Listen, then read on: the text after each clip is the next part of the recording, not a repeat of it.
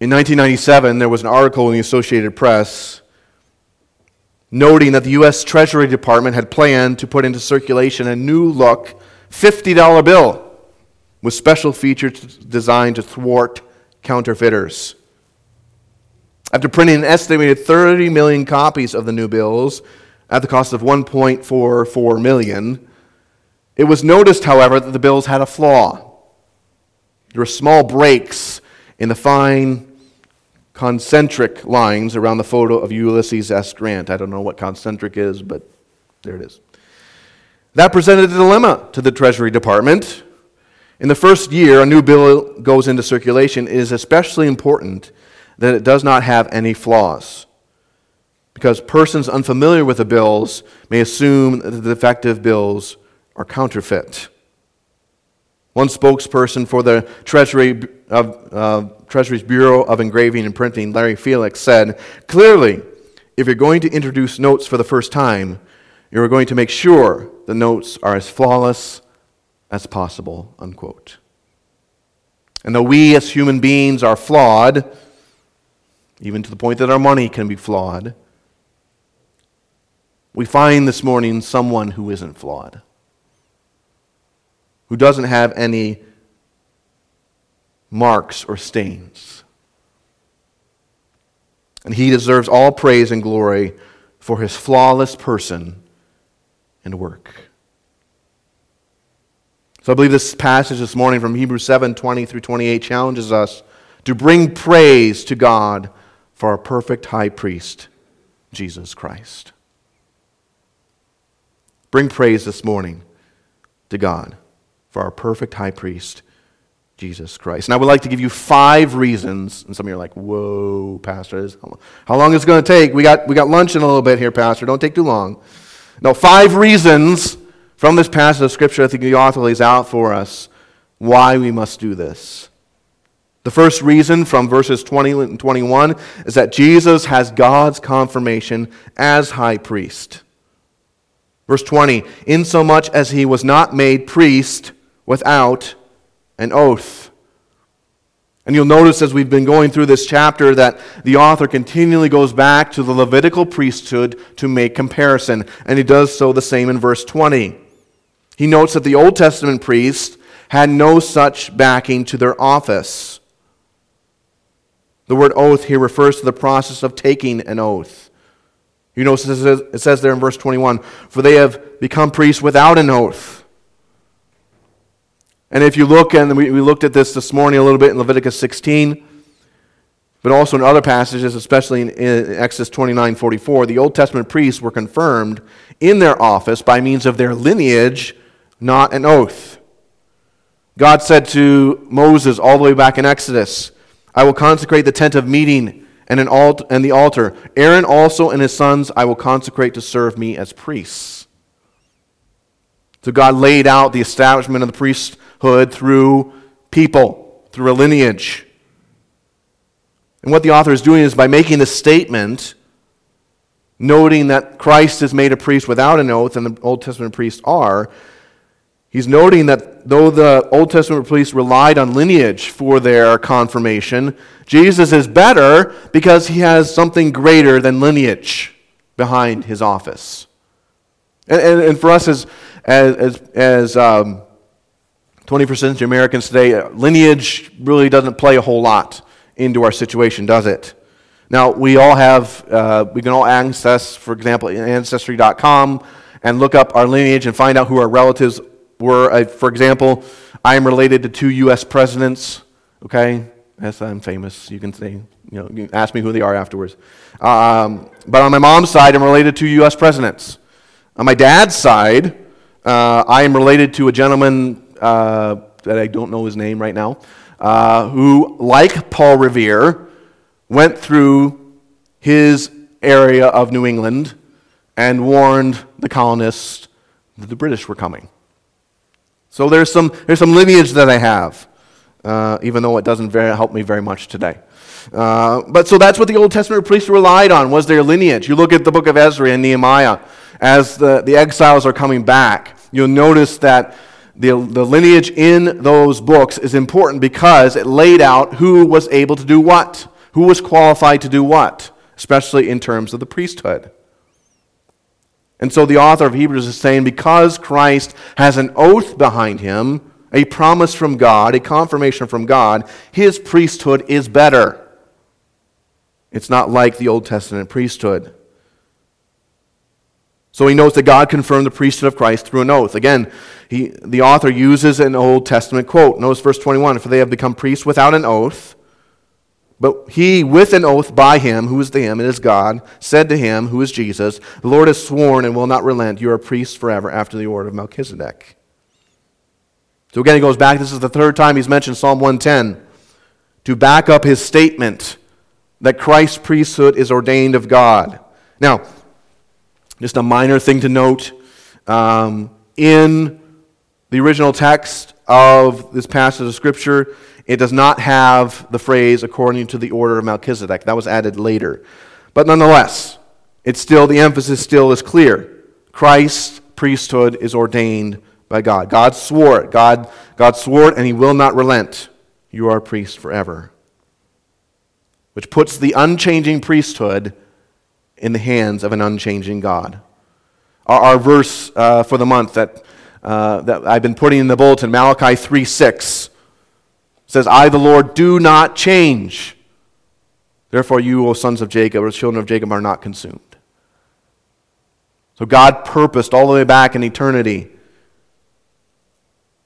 to put the priesthood of, God, of Jesus as better than the Old Testament priesthood and confirm it.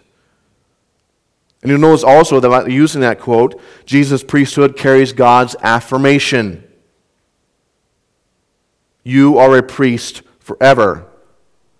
There's no other validation that is needed. Jesus doesn't need to carry extra papers with him, more confirmation. He doesn't need to carry endorsements with him from multiple religious leaders. God alone is sufficient to confirm his priesthood and his office.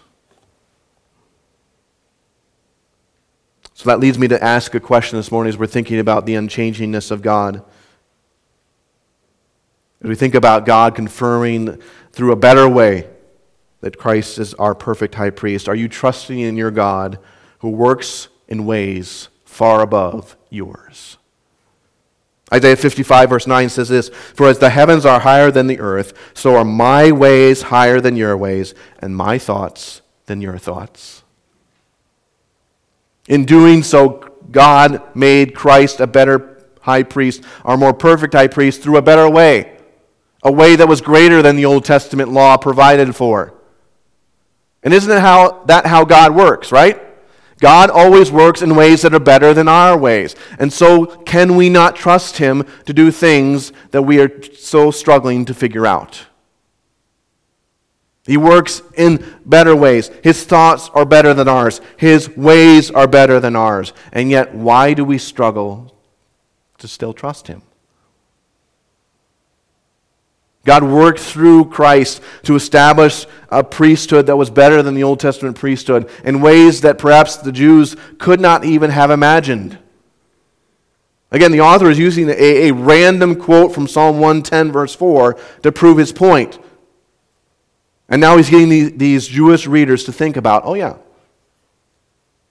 that makes sense. Hundreds of years later but still proves that God's ways are not our ways. So are we trusting God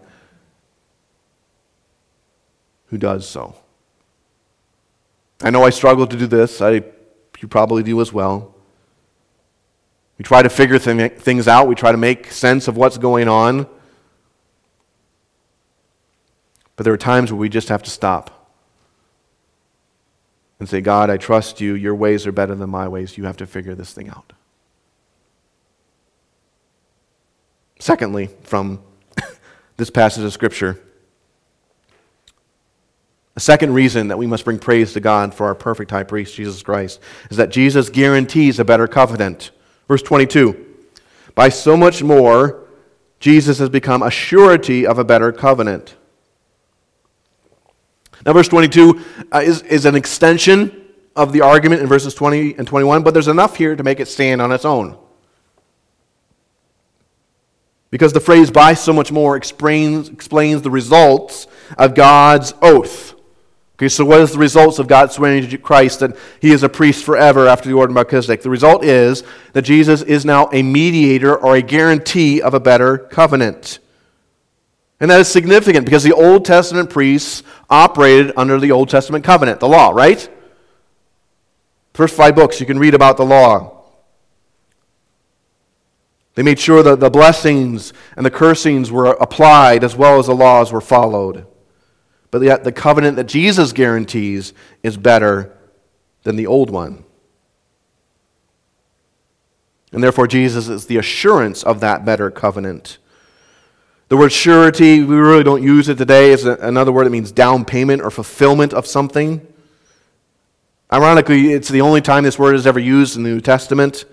So it carries with it the idea of both the guarantee, both the guarantee and the promise to carry it out. So it's the it's the down payment and the promise to pay that's included. And the carrying out of that promise. So it's, it's all wrapped up in one.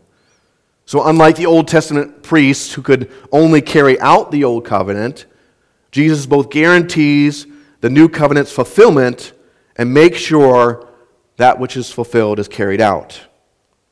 You know, I, would, I would draw an illustration from the idea of signing a lease on a car or a house. What do you do? Uh, we had the op- opportunity uh, when we lived in Ankeny, Iowa, to lease a townhouse uh, in, in that area. And what do we do when we, we, when we sign the lease? We promise to pay a certain rate per month for that facility. And there was still the possibility that we could have missed a payment or not made one totally for a month. And we would have incurred judgment or penalties for it. Perhaps you have, have missed payments on, on a car or mortgage and you've suffered for it a little bit. And while that possibility exists for us as human beings, Jesus never misses a payment on the new covenant. He never lacks to fulfill what is promised. And so he carries out the fulfillment of a better covenant. What does that word covenant mean? It refers to the legal agreement between two parties and ob- with obligations to be carried out and penalties to be assessed if there's failure to carry out those um, those obligations. But here the emphasis is on the covenant of God's commitments to his people. Here, here's, here's why he uses the word. Let me, let me read you a quote from another commentary who's quoting another commentary. And I, I will try to explain this because he uses some, some interesting ways of saying this. But what is this covenant? It is, quote, a free manifestation of divine love, institutionalized in an economy the idea of the word economy is a, a, a way of dealing with people, a, a, mode, a method of dealing with people, whose stability and consummation or fulfillment are guaranteed by cultic ratification or a worship process, which is the sacrificial death of Christ, and whose aim is to make men live in communion with God, to impart to them the treasure of grace and the heavenly inheritance. Unquote. So, so in other words, the covenant here is the system of worship and laws that God has instilled, which is guaranteed by the sacrifice of Christ, whose goal is to make men live in communion with God, giving to them the treasure of His grace and the promises of the heavenly inheritance. That's the word covenant.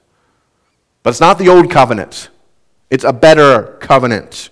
The word better means higher in status. So the Old, time, the Old Testament covenant, the Old Testament law was good, but the new one is better. Hold your finger here for just a minute and go to Jeremiah 31, if you can. Jeremiah 31, starting in verse 31. This is the new covenant that God speaks of multiple times, but it's found especially here in Jeremiah 31 and verses 31 to the end of the chapter. Of the chapter, excuse me. No, look at this new covenant. Starting in verse 31. Behold, the days are coming, says the Lord, when I will make a new covenant with the house of Israel and with the house of Judah. Not according to the covenant that I made with their fathers in the day that I took them by the hand to lead them out of the land of Egypt, my covenant which they broke, though I was a husband to them, says the Lord. But this is the covenant that I will make with the house of Israel after those days, says the Lord. I will put my law in their minds and write it on their hearts, and I will be their God, and they shall be my people. No more shall every man teach his neighbor and every man his brother, saying, Know the Lord, for they all shall know me, from the least of them to the greatest of them, says the Lord. For I will forgive their iniquity and their sin I will remember no more. Thus says the Lord who gives the sun for light by day, the ordinances of the moon and the stars for light by night, who disturbs the sea and its waves roar. The Lord of hosts is his name. If those ordinances depart from before me, here's, here's where the, the, the promise to keep the covenant on God's part occurs. Here's, here's what God says he will do. If those ordinances depart from before me, says the Lord, then the seed of Israel shall also cease from being a nation before me forever.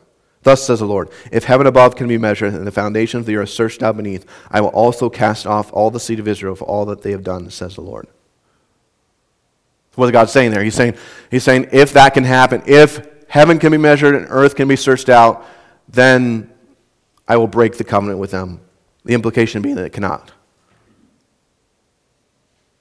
And then he continues on in the promise to just to note a few more things more specifically, uh, pertinent things to the nation of Israel. But this is the new covenant that God makes with his people.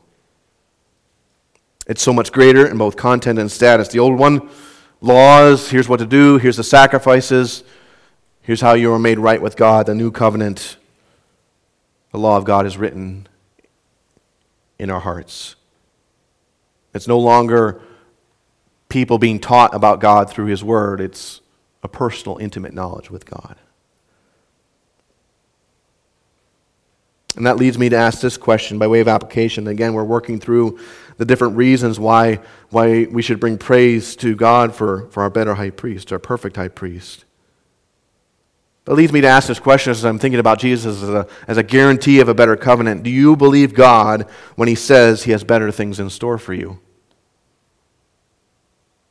This new covenant is a promise of God made all the way back in Jeremiah 31 that carries itself through the New Testament even to now, where God says, I have better things in store. But how oftentimes do we go back to the old ways thinking that that will be sufficient? That is, that is where the, the better life, the good life is found. But yet God has promised so much more.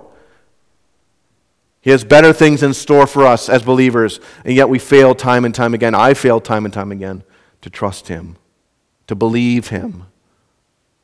But He said it in His Word. He's, he said it numerous times in so many different passages that there are better things in store for us. Why do we settle for less when He has promised so much more?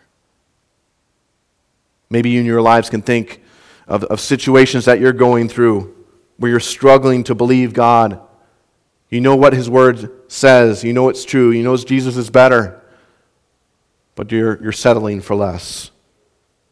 You're going after the old ways of pleasing God. You're going, you're trying to, to make amends through the old ways rather than going through what God says and believing God has better things in store. Third reason that we must bring praise to God for our perfect high priest is that Jesus will always be our high priest. Verses 23 and 24. Also, there were many priests because they were prevented by death from continuing. But he, because he continues forever, has an unchangeable priesthood. Again, the comparison comes back. The reason there were so many Old Testament priests and high priests was because they were mortal. They had a beginning, they had an ending. The word prevented means to, to keep something from happening. They're prevented from what? Continuing in their office. The word continuing means to continue in official capacity. The reason they stopped continuing in their role is because they died. Death ceased the role of those Old Testament priests. They were prevented, prevented by their mortality from continuing their ministry, but that is not so with Jesus Christ.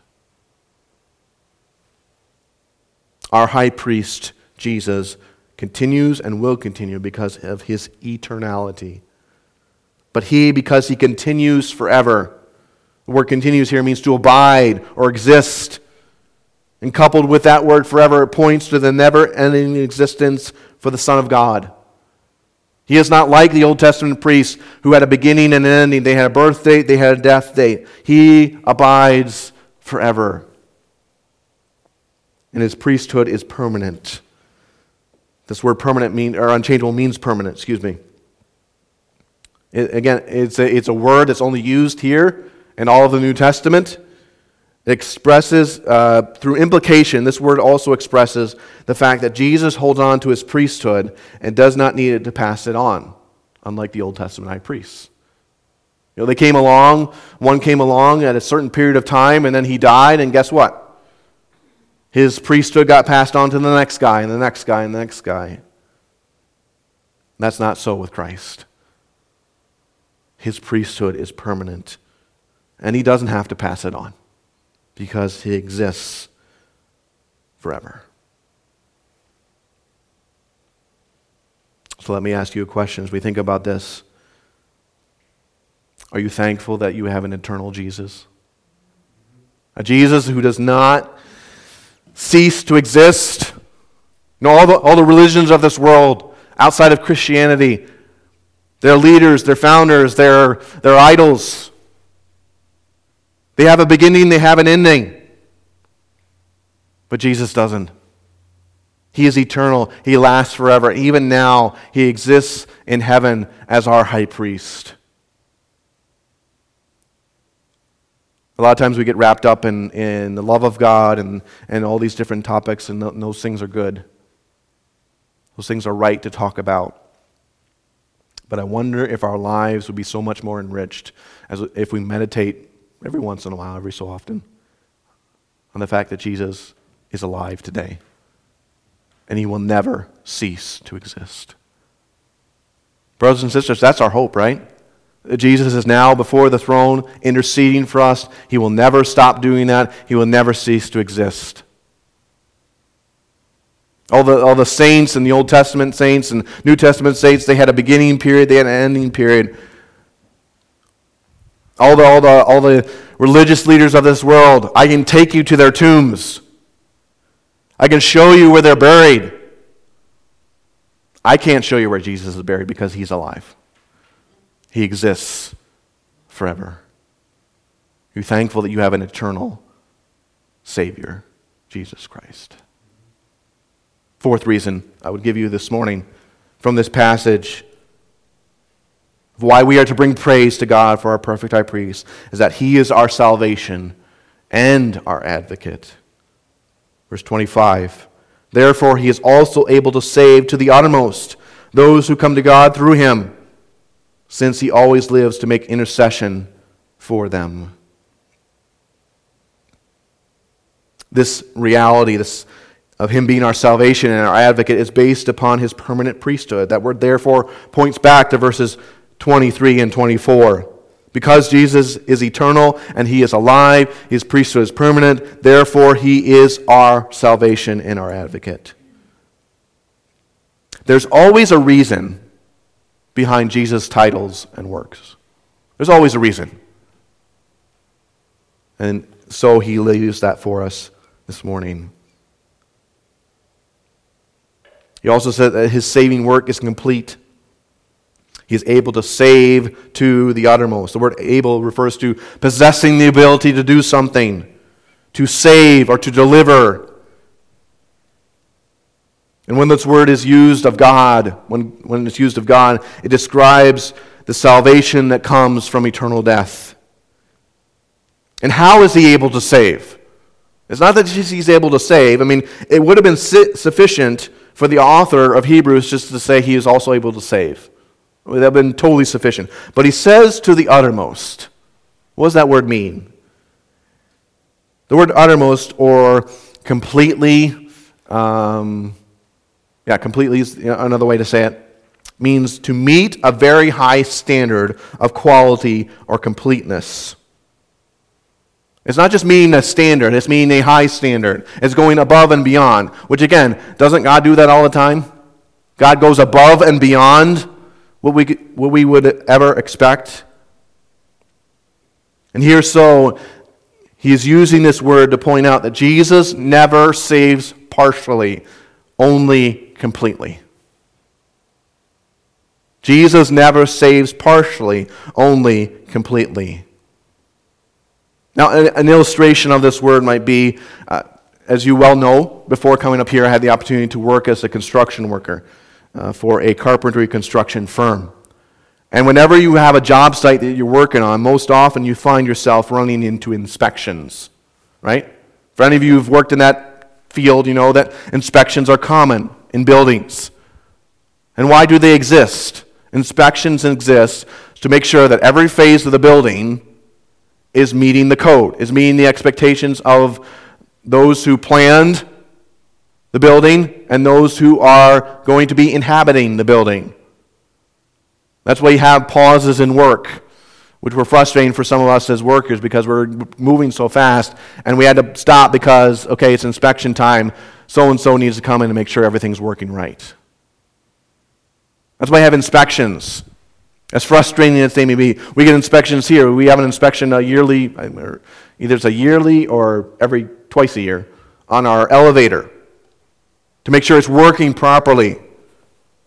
It's doing the job it's designed to do completely.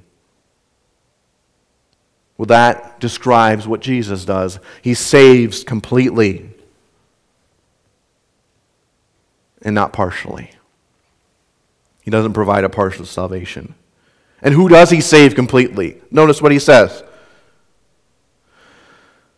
Those who come to God through him. The word come here refers to, to a movement approaching a deity. In this case, God. It's the same idea mentioned back in verse 19 of chapter 7. For the law made nothing perfect. On the other hand, there is the, the bringing in of a better hope through which we draw near to God. That's the word come. And how do we draw near to God?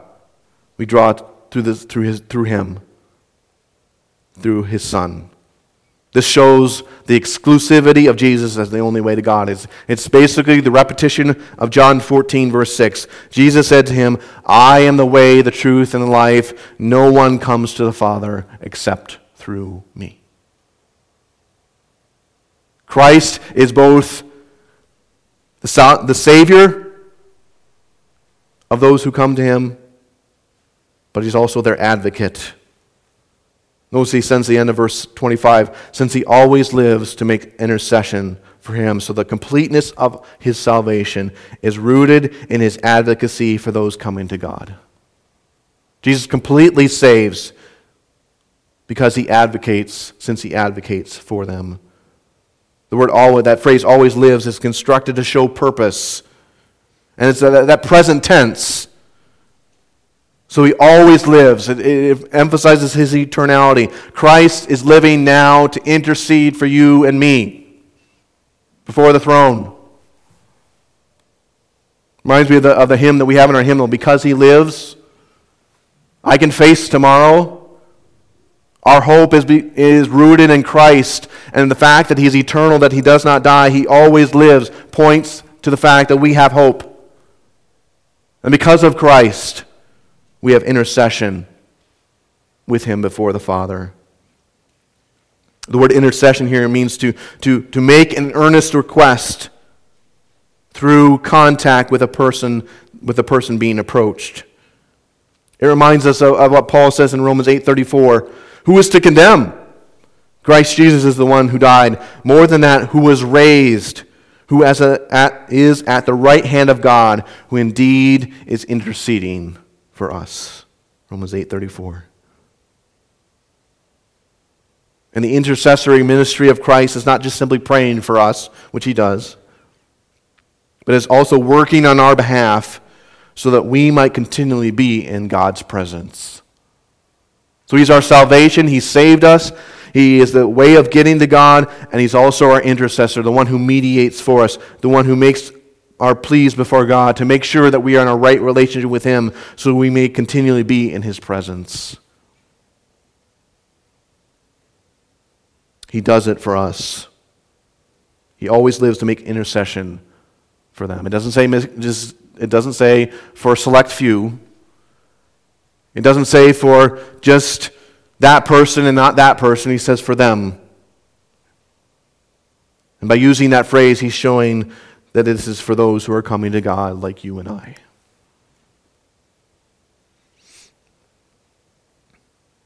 So that leads me to ask this morning are you thankful that Jesus completely saves?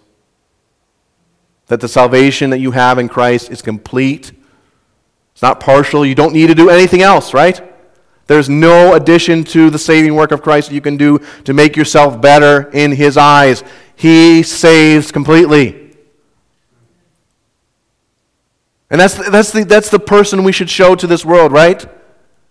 We need to be showing to a lost and dying world that Jesus saves completely, that what he offers is complete salvation. He doesn't offer a list of requirements in addition to what he does, he saves completely and sufficiently.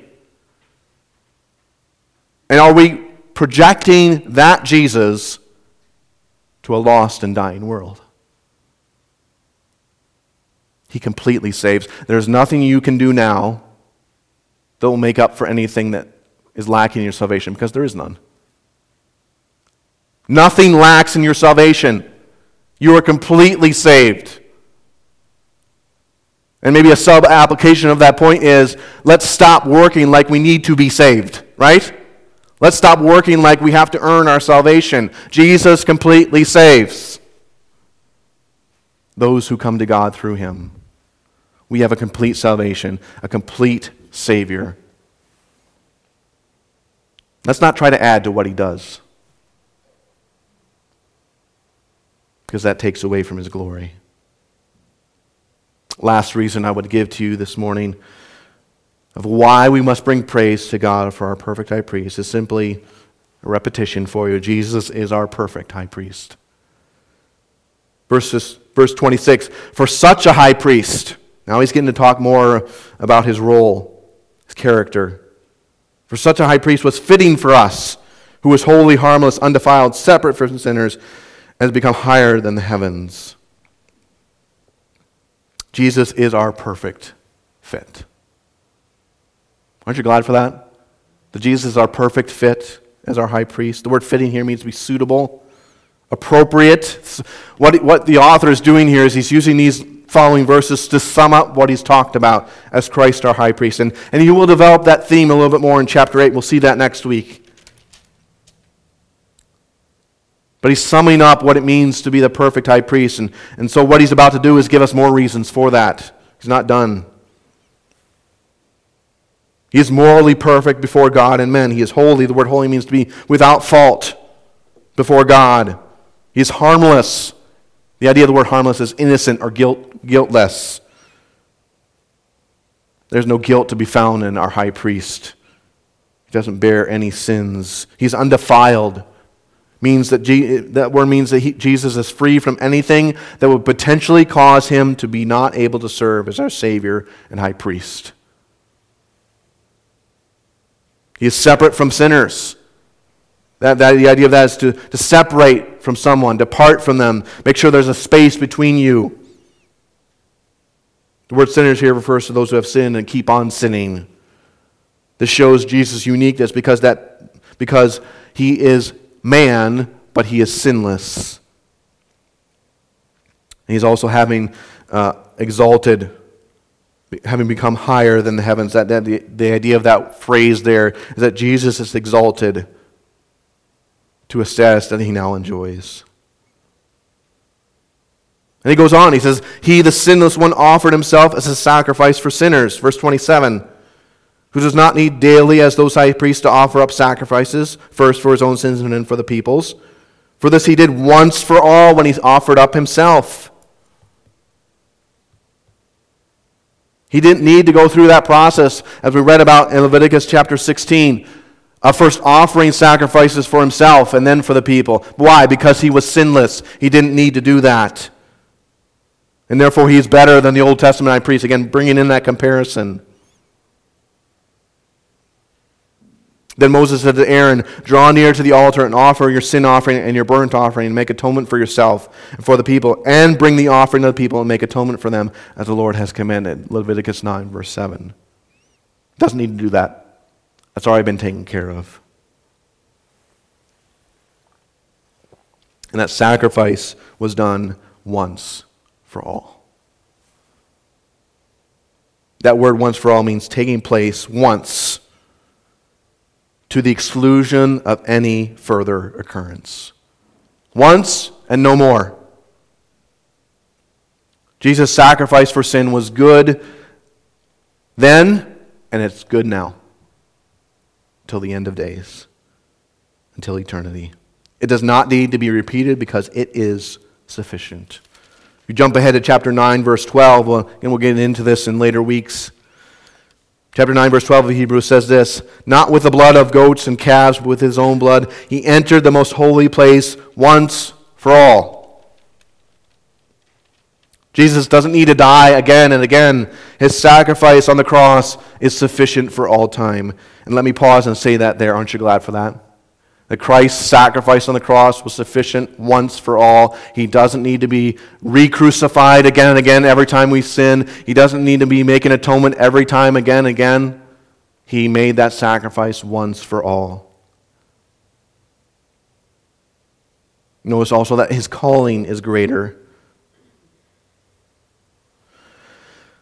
Verse 28 For the law appoints as high priests men who have weakness but the word of the oath which came after the law appoints the Son who has been made perfect.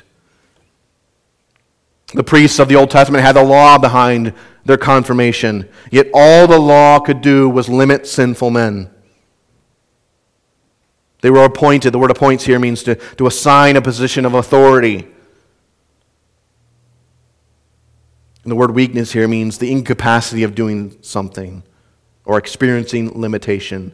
All the law could do would appoint weak men, men who were insufficient, incapable of fulfilling the law. Yet the law appointed them to show someone greater.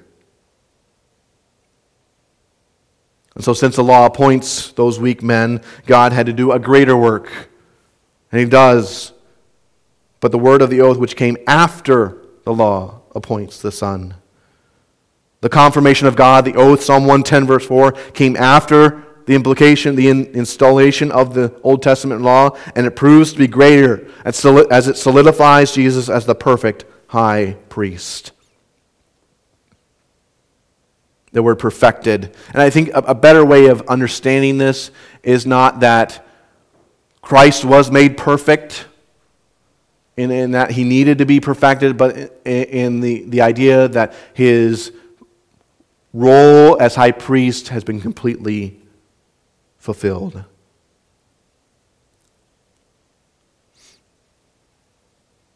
So, the emphasis in the context is that Jesus is complete and nothing lacks in regard to his work as high priest. Doesn't need to offer sacrifices for himself, he has no limitations. He is the complete package, if you will, as our high priest. And therefore, his calling is greater than the Old Testament priests.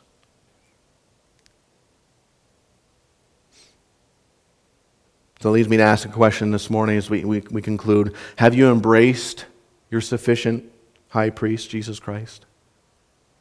If you're an unbeliever in this room this morning, have you accepted his once for all sacrifice as sufficient, sufficient payment for your sins? If there's never been a time in your life where you confessed that you were a sinner, that there was no way you were getting to God apart from Jesus Christ, and, and accepted his free gift of salvation, you still stand condemned.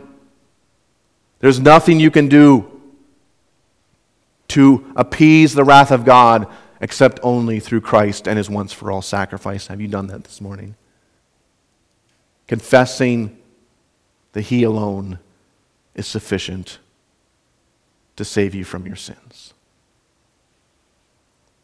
So, whether you're here this morning physically or, or you're listening to me through the recording, I would urge you to stop where you are if you haven't believed and say, God, I, I, I confess that I'm a sinner. I know that Jesus Christ died to save me and that his sacrifice for my sin is sufficient. Would you save me from my sins and be my God forever? I challenge you to pray that prayer in faith. Not that prayer saves you, but believing what Jesus says. And then, if you're a believer in this room this morning, are you telling others about his once for all sacrifice? And are you living like he made that sacrifice for you? We have a message to proclaim to those who are lost and dying. And the message is this Jesus died, his sacrifice is sufficient. Believe in him. So, whether you and I are sitting in a restaurant drinking coffee, or we're at Dunkin' Donuts, or we're you know, doing whatever, we're making sure to tell people about that once for all sacrifice. And oh, yeah, are we living like he made that sacrifice for us? Are we making sure that in our lives that we are not living like we have to pay God back, that we have to add to our salvation?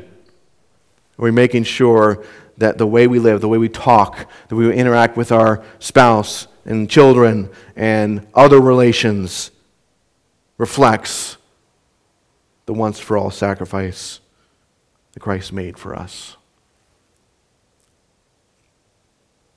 We are flawed human beings who will never achieve, achieve perfection. We try, though, but we'll never get there. Yet there is one who is perfect, and that is our perfect high priest, Jesus Christ. His perfection must instill in us a desire to bring praise to God. I've given you five reasons for that this morning. Jesus has God's confirmation as high priest. God made an oath, he swore to him. Jesus guarantees a better covenant than the old covenant, so much greater, so much more value. He will always be our high priest. He lives forever. He is eternal. He is our salvation and our advocate. His salvation is complete, and he is our perfect high priest being appointed by God. He doesn't have any weaknesses, he is complete. So this week, let's you and I remember what God ordained Jesus to be for us. And let's praise him for that until the end of eternity.